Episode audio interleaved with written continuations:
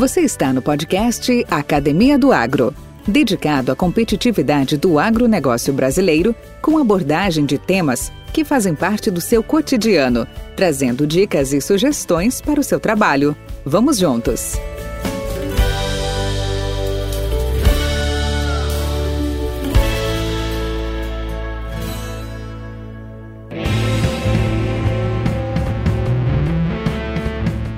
Medida que aumenta o nível tecnológico das lavouras, o número de fatores a ela relacionados aumenta de tal forma que facilmente o produtor pode esquecer ou negligenciar pontos de seu domínio, influenciando diretamente na produtividade ou nos custos de produção da sua cultura. Alguns fatores determinantes na qualidade de sementes são aspectos relacionados à fertilidade do solo, relacionados à fitotecnia, fitossanidade e também aspectos relacionados à assistência técnica. Ao longo da sua vida profissional, sempre focado no complexo da cadeia de produção e comercialização de sementes, etapas dos processos de produção de sementes começando pela purificação de material genético, pré-comercial, básico e comercial, produção de campos, beneficiamento, TSI e expedição. Ele tem um amplo conhecimento da legislação de sementes e gerencia a qualidade a partir dos campos de produção do laboratório de análise, de sementes, obviamente, até o pós-vendas. Com forte conhecimento dos assuntos ligados à segurança do trabalho, saúde e meio ambiente, já atuou na área comercial com experiência na área de desenvolvimento de mercado e marketing, implementando ensaios de lado a lado, conhecimento, avaliação e posicionamento de produto e também segmentação de mercado. José Francisco Martins, é um engenheiro agrônomo ético e que valoriza as pessoas através do respeito e do entendimento. Hoje, é gestor atuante na produção e qualidade de sementes do grupo Bom Futuro. Podcast Academia do Agro. Meu amigo José Francisco Martins, bem-vindo ao podcast Academia do Agro. Tudo bem contigo? Ô, Valdir, bom dia, tudo bem? Primeiro, obrigado aí, para mim é uma honra estar participando do teu podcast aí, que já passou grandes personalidades aí. E vamos conversar um pouco hoje. Então, você falou em grandes personalidades e eu que me sinto raro por ter mais uma grande autoridade e personalidade do mundo do mundo agro, principalmente nesse segmento tão cada vez tão mais qualificado, tão mais uh, desejado e, e, necessário para esse crescimento desse nosso grande Brasil, né? Em termos de que a gente chama de sementes, né? Hoje sementes, como a gente vai conversar um pouco sobre isso. Na verdade, é o grande veículo hoje de tecnologia, né? O que tem de tecnologia embarcada dentro de uma única semente, para aqueles leigos ficam surpresos, né? A hora de, de entender o que, que são uh, aqueles produtos, são os trabalhos feitos para você conferir germinação, vigor, qualidade fisiológica, qualidade sanitária e tantas outras coisas. Então, cara, para mim realmente é uma grande satisfação contar contigo. Mas como toda boa história, ela tem um começo. E o seu começo? Conta um pouco da sua história. Como é que tudo começou? Bom, é, eu sou naturalmente é, do Rio Grande do Sul, sou, eu sou o tipo gaúcho da fronteira, né? Porque nasci em Bagé e criei em Uruguaiana, né? Depois, por um tempo, já com, na, na infância, ainda fui para Pelotas e fiquei lá uns 18 anos antes de migrar para o Centro-Oeste, né? E lá em Pelotas eu comecei a definir a minha vida, né? O que, que eu iria fazer, né? Na hora que chegasse naquela época da definição de profissão, né? E eu vi que a agronomia né, era um ambiente que te, te deixava livre, né? E ao mesmo tempo agregava muito para a sociedade, em função de alimentação, de trabalhar com, com produtos que eh, o ser humano ou animal, ou seja, daria uma, uma resposta muito imediata, né? E eu fui para agronomia, Valdir. No meio do curso, eu comecei a pensar o que, que eu vou me especializar, porque a agronomia é tão vasta, né? Um curso muito eclético que vem lá desde a, de construções rurais, passa por zootecnia, fitecnia, é, patologias, entomologia, enfim, produtos de tecnologias de agropecuárias, que seriam indústrias, né? E eu defini sementes no meio do curso. Por que sementes que eu defini? Eu acho bem como tu falou no, agora há pouco que, que estaria por vir na semente, né? o que, que a semente carrega. Né? O, hoje o insumo que mostra a cara é a semente.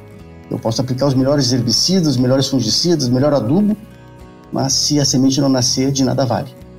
E eu estava bem numa, numa época bem de transição, porque estava querendo já se falar em biotecnologia, já se falava, já tinha as transgenias nos Estados Unidos, e também estava se falando em lei de proteção dos cultivares no Brasil, né? Porque nessa época, antes das leis, era muito aberto, totalmente aberto. Então, era só a Embrapa mesmo que, que tinha uma, uma pesquisa genética, né? Então, nossos materiais também eram de baixa produção.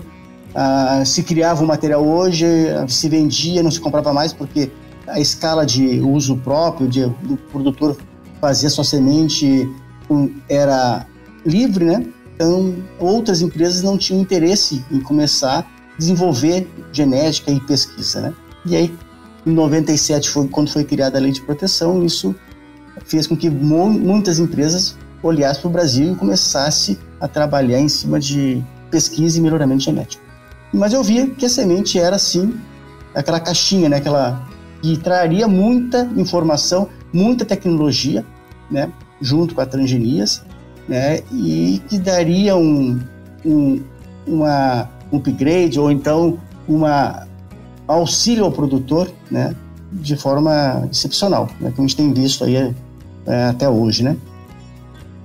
E assim, aí eu comecei, entrei no, no curso de sementes, eu comecei a tra trabalhar em laboratórios e trabalhando dentro do departamento e já formei, já, in, já entrei diretamente no mestrado e aí me, com isso, esse mês, próximo mês vão fazer 25 anos de formado, né, em agronomia, uh, Pelotas, formei em Pelotas, né, nós temos o costume lá, Pelotas, 25 anos, faz o trevo de prata, aos 50 anos recebe o trevo de ouro.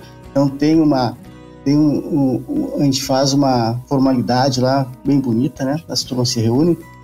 E, mas só que considerando o, o antes do formatura e o mestrado, já são mais de 27 anos só trabalhando com sementes. Né? Dedicados 100% com sementes, que é uma coisa apaixonante. E nenhum dia é igual ao outro e nenhum ano é igual ao outro na produção de sementes. Né? E a gente leva, aprendeu muitas coisas, levou muitos tombos também, que a gente pode falar daqui a pouco mais. Tá bom. Ô Zé, e nessa, nessa, nessa sua caminhada, eh, por onde você passou? Que empresas que você conviveu? Que negócios que você realizou? Que trabalhos que você poderia no, compartilhar com a gente que te, te foram impactantes na sua trajetória? Bom, a minha linha de, do tempo aí na minha trajetória profissional, eu, eu, costumo falar que eu sempre fui muito agraciado, sabe, pelas oportunidades que eu tive, né?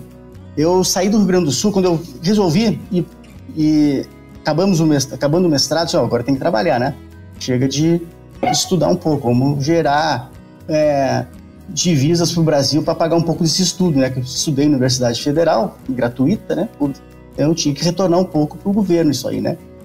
e para a população, na realidade, né? Para quem paga os impostos. Eu vim para, fui conhecer Goiás, Rio Verde, tá? E uma colega, né, morava aí, mora ainda aí, mora em Rio Verde ainda. Ah, me apaixonei, me apaixonei pela pujança da, da agricultura do Centro-Oeste. Não conhecia o Centro-Oeste. Eu, como um bom gaúcho, extremamente arregado, né, bairrista, né, o resto do Brasil não existia, existia o Rio Grande do Sul. e, então, Zé, só, só, só te, se interrompendo, quem foi essa colega Yara, de Rio Verde? Yara Furquim Guimarães. Conheço um pouquinho. É. grande, é, sem dúvida. Grande amiga. Grande colega Grande minha. amiga grande minha, colega foi... Minha. Fomos colegas no mestrado, né?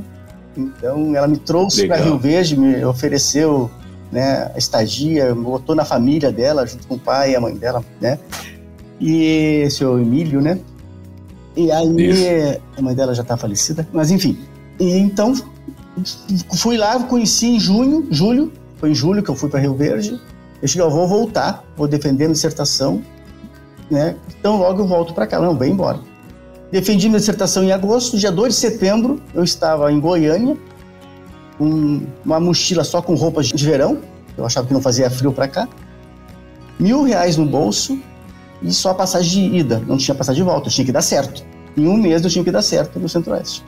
Quase finalizando esse um mês, eu estava desesperado, é, recebi uma proposta da BASF para vir trabalhar com arroz, porque eu sempre mexi com arroz no Rio Grande do Sul, né? Sou fronteirista, então lá muito arroz. Não existia soja nessa época, no, bem dizer, no sul, né?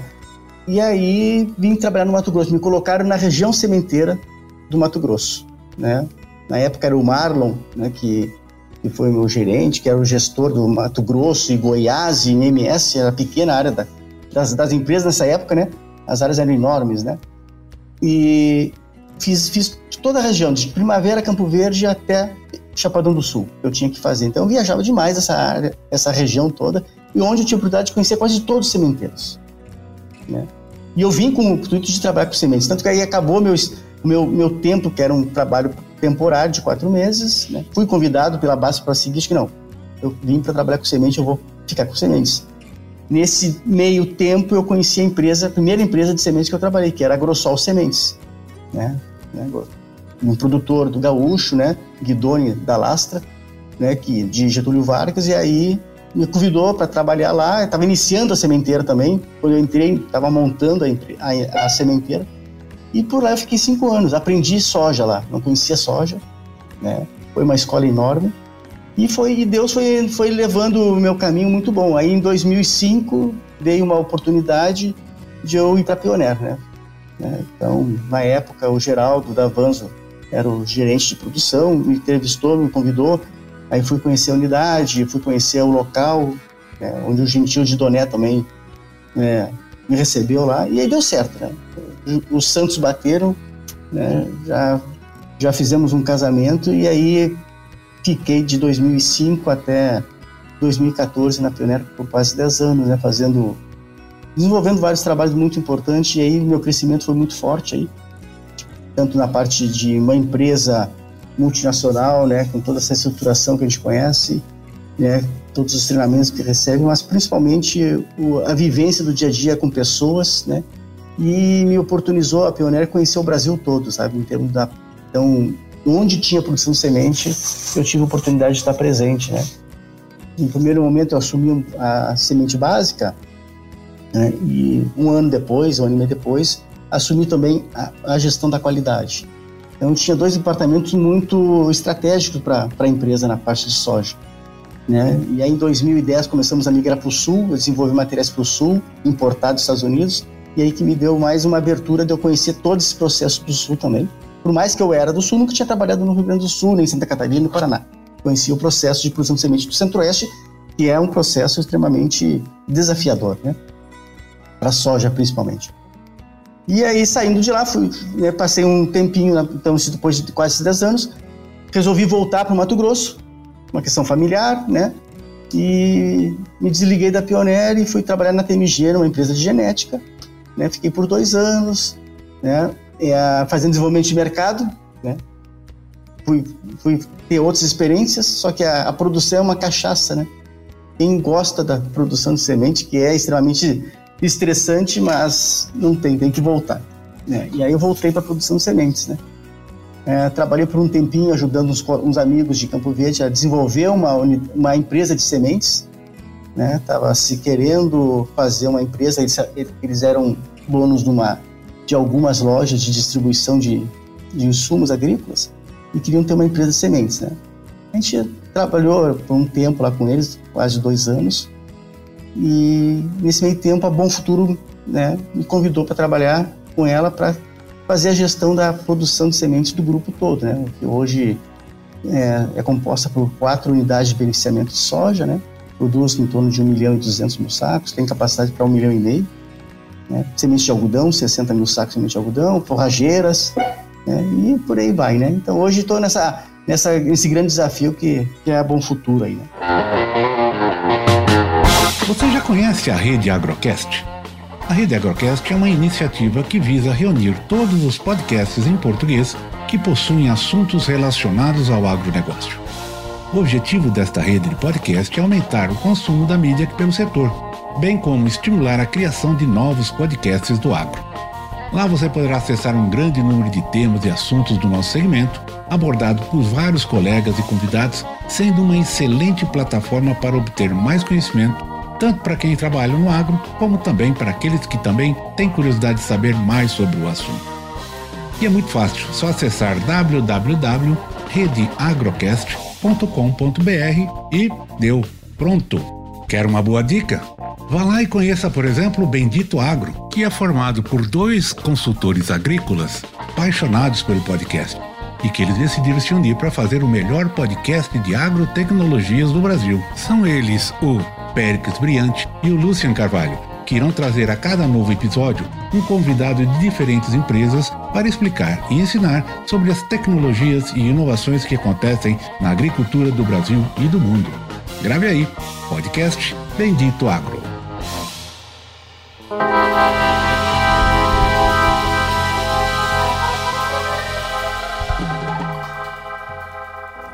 Zé, eu gostaria de ouvir de você, antes de falar agora do seu momento atual, eu gostaria de que você. Como você descreveria a gestão de produção e qualidade de semente no Brasil? Qual que é o tamanho deste mercado no mundo? Nós estamos evoluindo, não estamos? Como é que, como é que você viria, descreveria para nós? Valdir, a gestão de a gestão da produção de semente no Brasil, ela cada ano ela vem se profissionalizando cada vez mais. Né? No passado era uma gestão muito, é, vamos dizer assim, dentro de casa. Tá? A grande maioria dos produtores eram, dos produtores de sementes eram produtores de grão.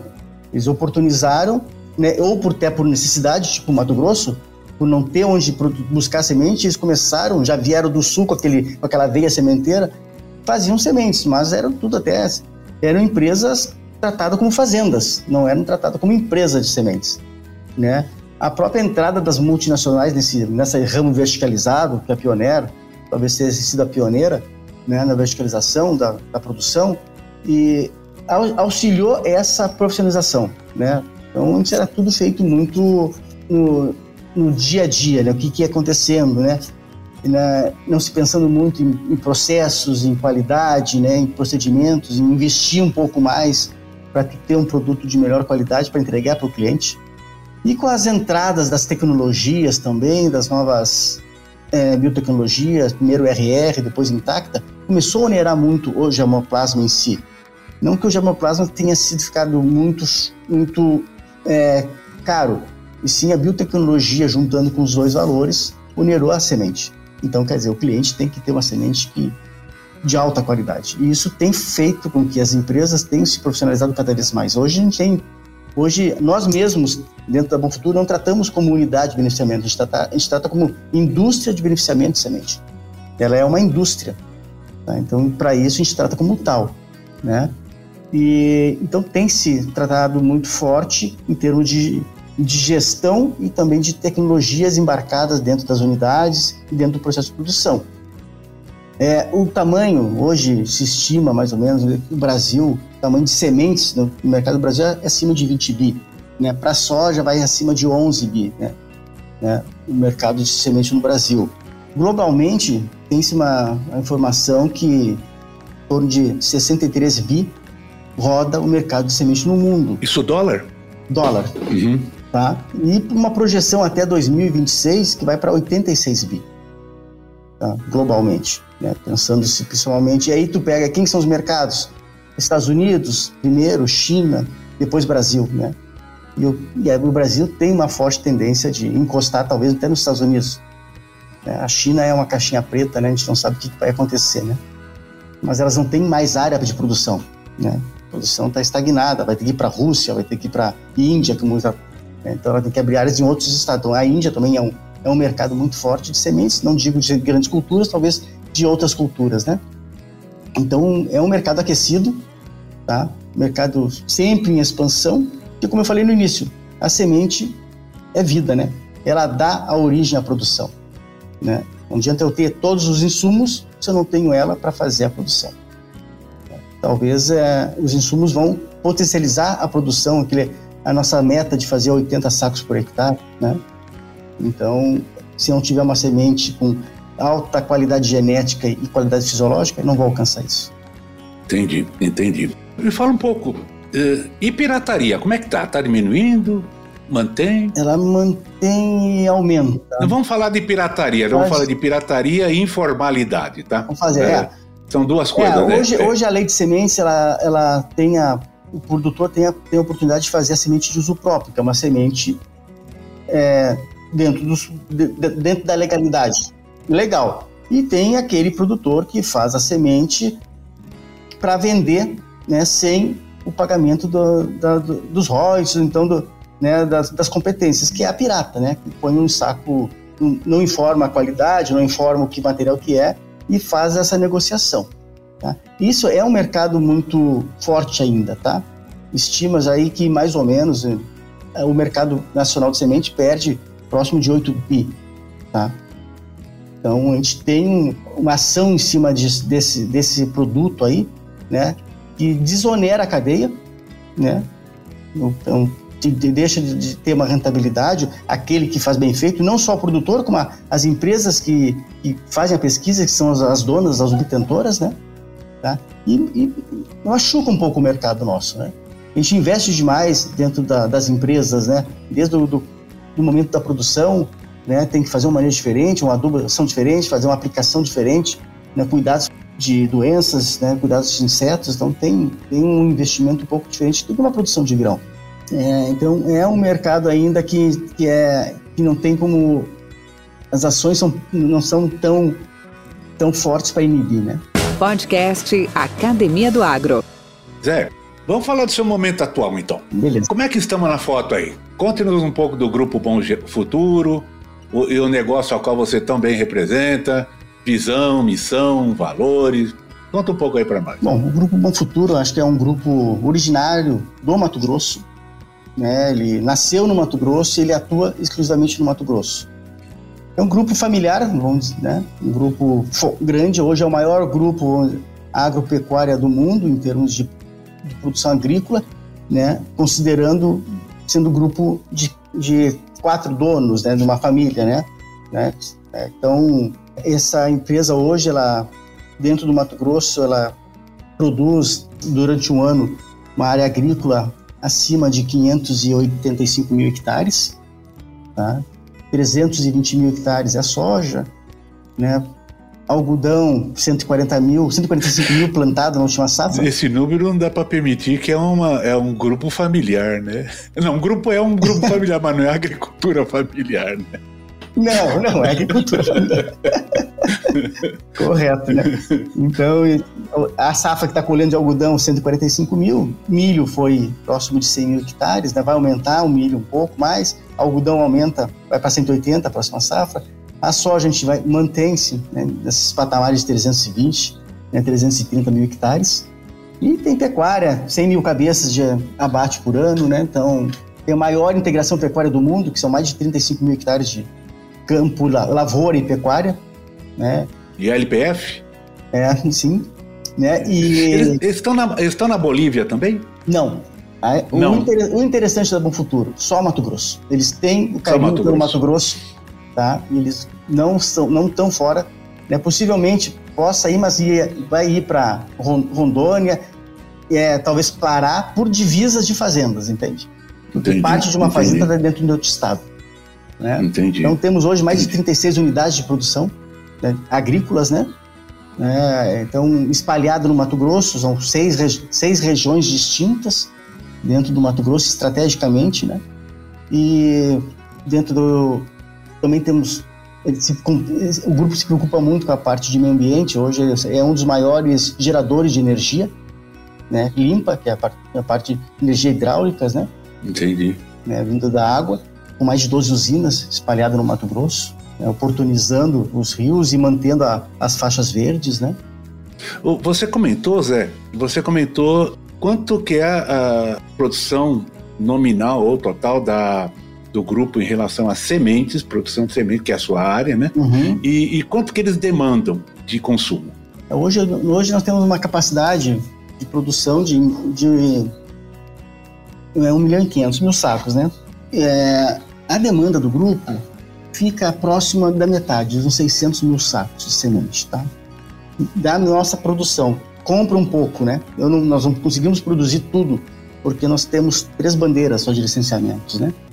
E, então, outras empresas, tipo empresas verticalizadas, tipo Pioneer, tipo BASF, né? A gente acaba comprando os materiais que se, se distinguem. Hoje o grupo usa, nessas seis regiões, são, no total são 46 variedades. Chega até 50 variedades né, dentro do planejamento, dentro do planejamento de produção de soja. Milho não é diferente também, tá? Milho também não é diferente.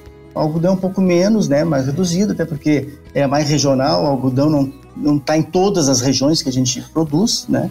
Mas a tendência é também começar a avançar esse algodão até para o lado do mais para o norte do país, do estado, né? Então, uma região muito chove demais, né? A região mais para o lado da Amazônia.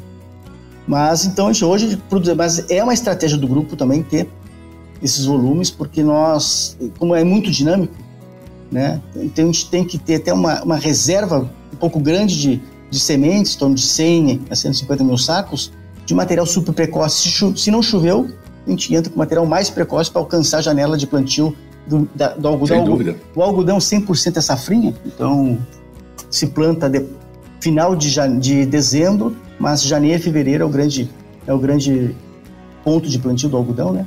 E para o milho também, né? Uhum. Tá? Então. Uhum. Zé, e agora percepção, hein? Isso é pura percepção. Vamos lá. Então, que a gente ouve muito analistas, consultores, uhum. falando do que Uh, do que, que, o que, que prevê o futuro aí, essa próxima safra. Nós sabemos, inclusive, pelo menos os números atuais que eu recebi, que a nível Brasil, tá? Não é. falando isso. Por exemplo, que o algodão caiu de relação ao ano passado para esse ano 18% em área. E erraram o tiro, né? Porque na época que tomaram a decisão do plantio, é, o milho estava uma boa, boa, boa atratividade em função uhum. de preço e o algodão não estava. Só que inverteu, né? Hoje o algodão está uma condição muito boa. Então, assim, que se caiu, vamos lá, 18% a nível de Brasil a produção de algodão. E hoje eles estão dizendo, estimando que vai aumentar uns 5 a 6%. Essa visão vale para o Mato Grosso? Aliás, que é um grande produtor, é Mato Grosso Bahia, né? É, Mato Grosso Bahia. É, hoje o Mato Grosso. No algodão. No algodão. Eu vejo que talvez seja um pouco mais, tá? Porque nós mesmos estamos aumentando significativamente a área, né? Tá? Uhum. E o algodão ano passado, além dos preços também, ter, ter tido uma, uma, uma, retração e fez com que muitos produtores diminuíssem um pouco a área, que era estimada, né? É, teve também um atraso das chuvas, né?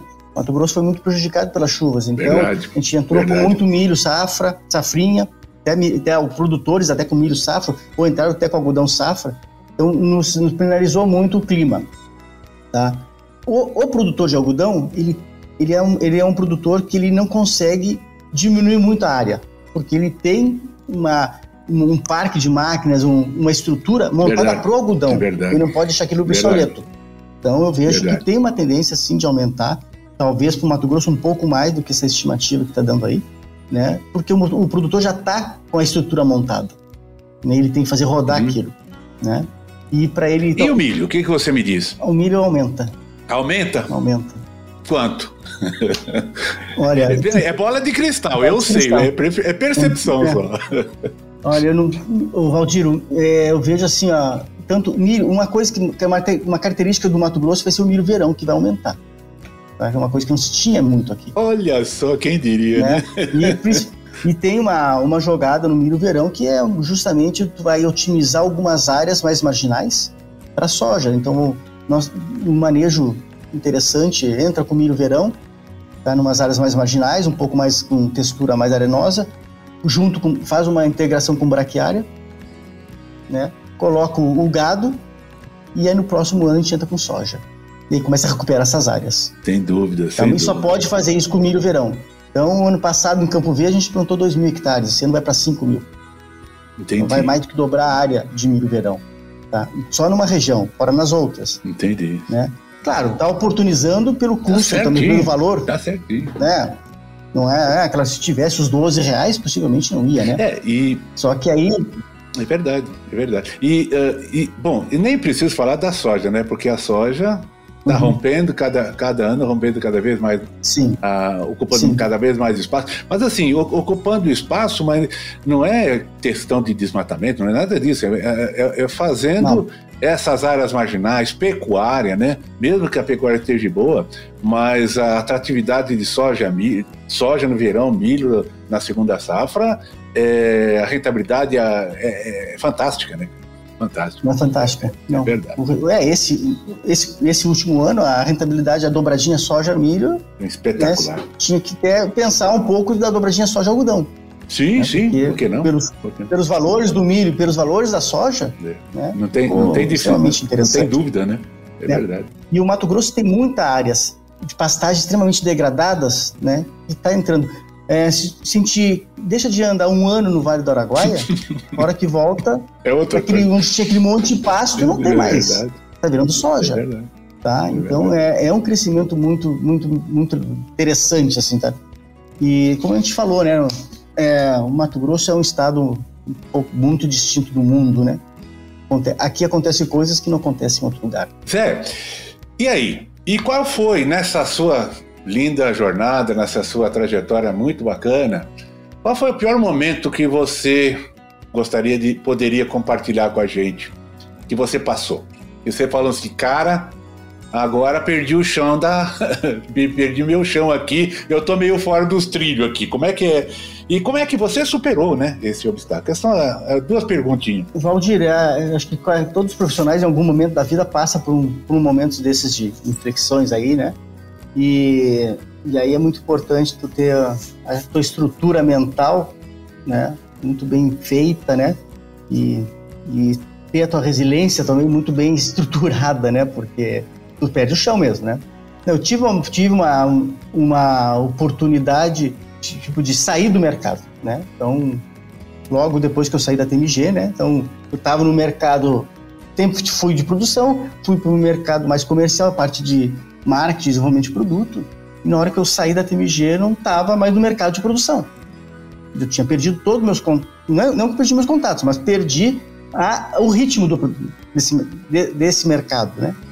E aí eu fiquei alguns meses assim, né? Meio parado, assim, sem, sem para onde ir, né? E, e, é ruim. É, uma, é, um, é, um, é um momento frustrante, é, uma, é um momento que a gente que a gente pega e, acaba repensando muitas coisas, né?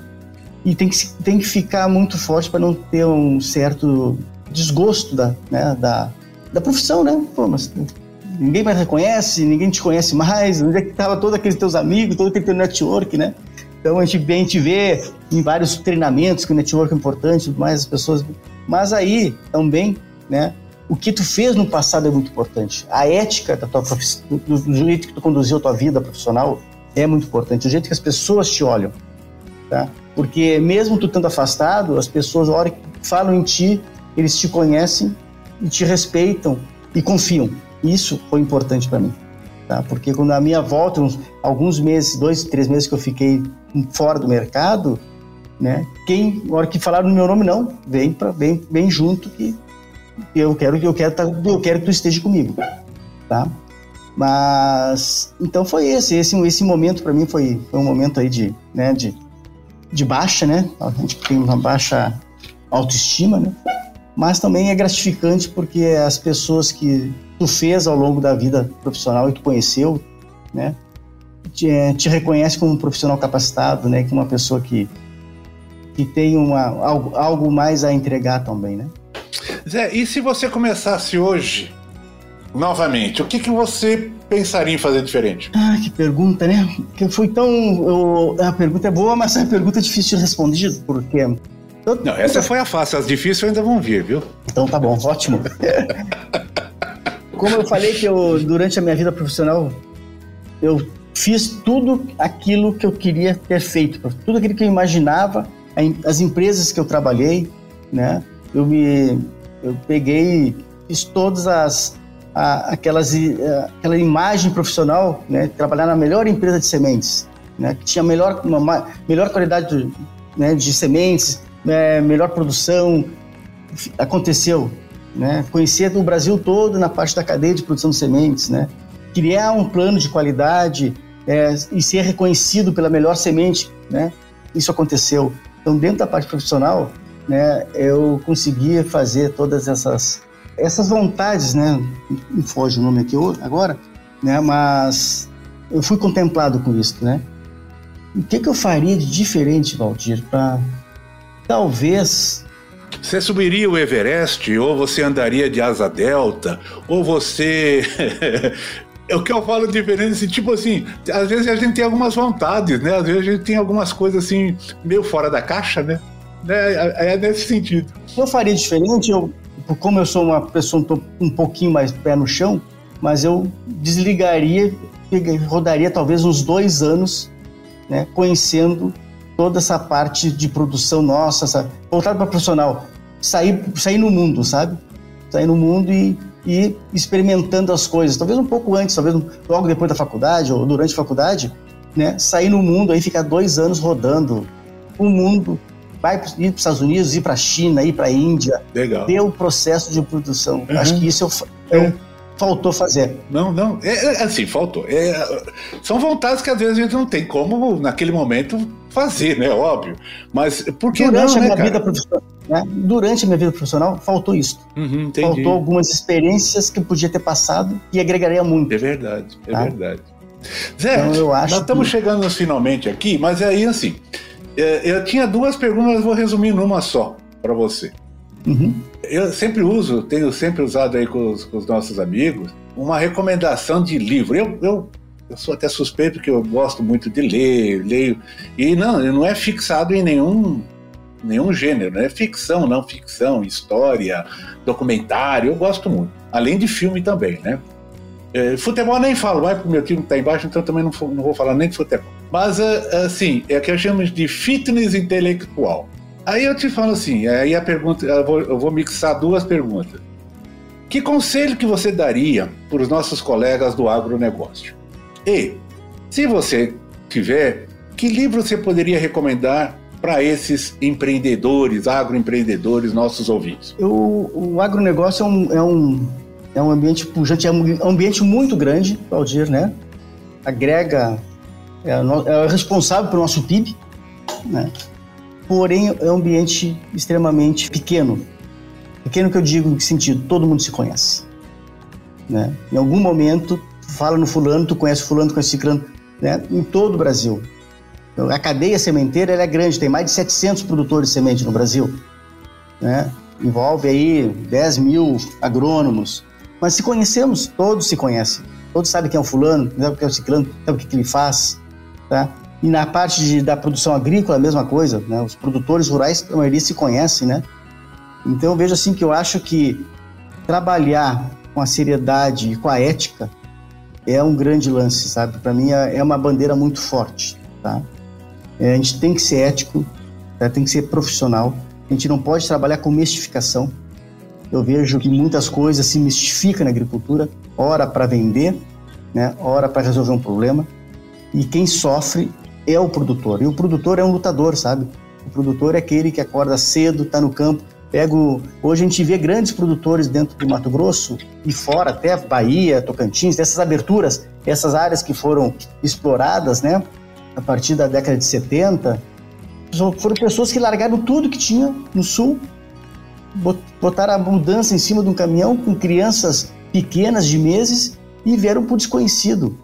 Né? Hoje estão há 30 anos, 40 anos aqui, né? são produtores que venceram né? com altos potenciais, né? com altas fazendas, 100 mil, 200 mil, 50 mil hectares, mas a gente não olha para trás do que eles passaram.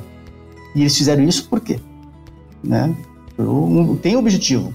O objetivo deles... Se você, se você me permitir, Zé, se você me permitir, você me trouxe a lembrança, uma coisa muito, muito. O que você está falando é muito sério, é muito correto.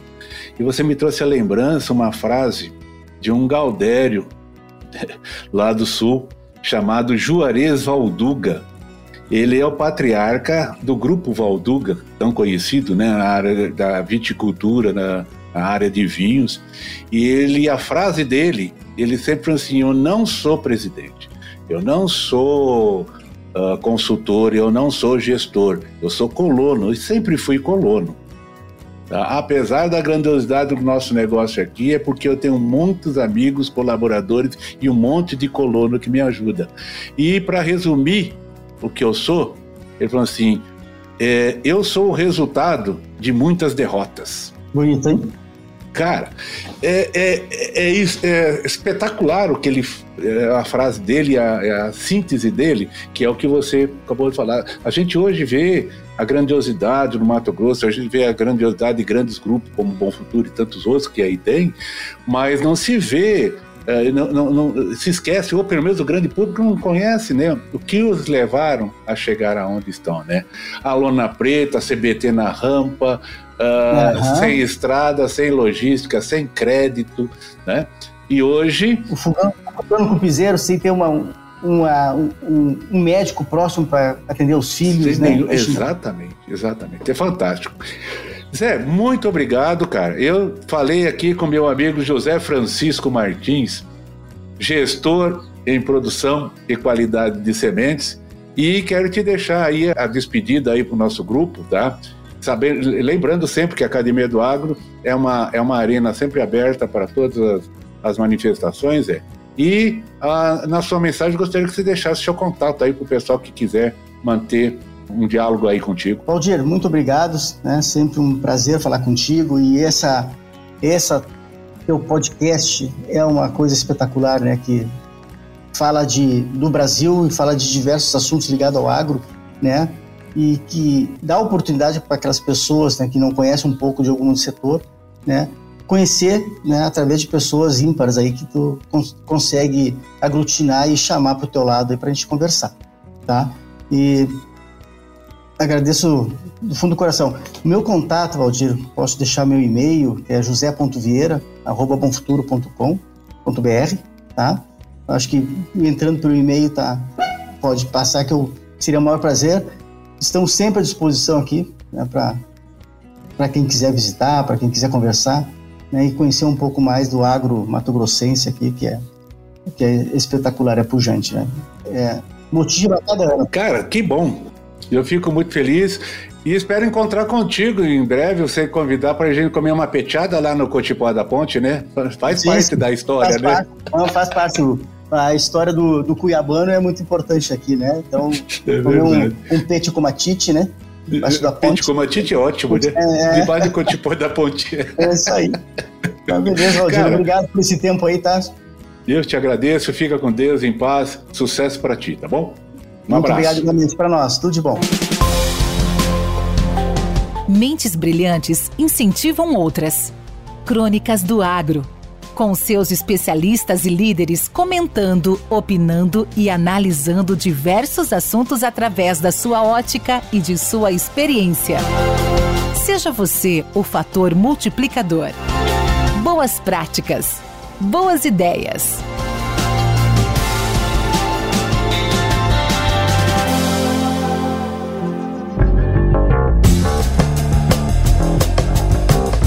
Caríssimos e caríssimas, estamos vendo privatizações acontecerem. Portos, aeroportos, rodovias, ferrovias, ou seja, uma série de investimentos em infraestrutura estão ocorrendo e ocorrerão ainda no Brasil. Essas privatizações trazem muita esperança ao agro. Devido ao alto volume produzido, o agro é dependente de uma boa estrutura logística que possa aumentar a sua competitividade atrair investimentos. Esses investimentos passam por inúmeros setores, desde a, das rodovias tradicionais até aeroportos. A infraestrutura brasileira é falha. O Estado não tem recursos frente aos investimentos que são necessários. As privatizações são a alternativa encontrada. Com essas privatizações, o agro espera mais facilidade, mais planejamento, mais eficiências nos processos. Nem tanto redução de custo, mas sim eficiência e eficácia logística. Isso é o que importa. Estes investimentos vão permitir que a nossa competitividade cresça e vão atrair novos investimentos ao campo brasileiro. Maior uso de tecnologia, maior transformação de áreas pouco produtivas em áreas de altíssima produtividade. Quando chega o investimento em estrutura, logo atrás vem o investimento em produção. E esse investimento traz também prestadores de serviço. Com isso, o desenvolvimento, o emprego e a renda crescem no interior. O Estado também precisa criar órgãos fiscalizadores para domar a voracidade desses empresários pois a infraestrutura logística é fundamental para as várias regiões do Brasil e podem alavancar, mas também impactar negativamente uma determinada região. Por isso, precisamos dessas agências reguladoras eficientes. Ter agilidade nas áreas, ter custos compatíveis, ter transparência de processo, isso contará muito para novos investimentos surgirem. Entretanto, a experiência mundial mostra que o Estado não é um bom administrador logístico. No mundo inteiro, esta área de logística é dominada por operadores privados. Esperemos que essas privatizações tragam ganhos competitivos ao campo brasileiro. Enio Fernandes, Terra Agronegócios. Obrigado. Com temas expressivos e dinâmicos, esse intercâmbio semanal visa oferecer um melhor desenvolvimento em suas habilidades profissionais e nas atividades e práticas do seu cotidiano. Somos da Academia do Agro, o podcast para todos aqueles apaixonados pelo agronegócio. Te aguardamos no próximo episódio. Até lá!